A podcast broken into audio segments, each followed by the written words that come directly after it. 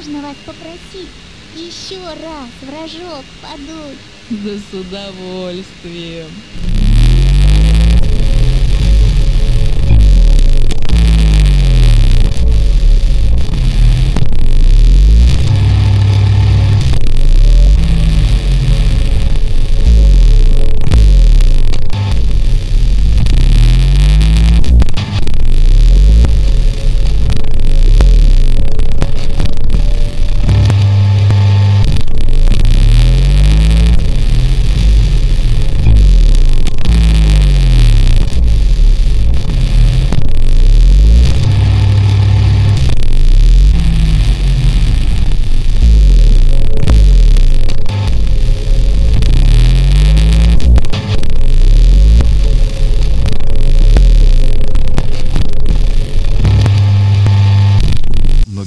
Этого очень страдают.